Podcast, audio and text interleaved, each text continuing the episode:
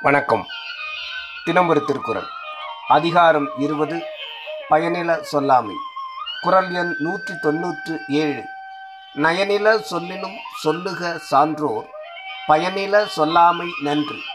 பொருள் அறிவால் நிறைந்த பண்புடை பெரியோர் பிறருக்கு இன்மை பயவாத கடும் சொல்லை பேசினும் பேசுக எக்காரணத்தாலும் பயனற்ற சொற்களை மாத்திரம் பேசாமல் பாதுகாப்பது நல்லது. விளக்கம் நயனில என்றதால் காதுக்கு இன்பம் பயவாதாயினும் நன்மை பயனை அளிக்கும் வன்சொல் என்பது குறிப்பினால் சொல்லப்பட்டது. சான்றோர் பயனில சொல்லாமை நன்று என்றதால் பயனற்ற சொற்களை பேசக்கூடாது என்று பொருள் கொள்ளலாம். சான்றோர் இனிமை இல்லாத சொற்களை சொன்னாலும் சொல்லட்டும் வெற்றுரை சொல்லாதிருத்தல் நல்லது என்பது இக்குரட்பாவின் கருத்து. நன்றி.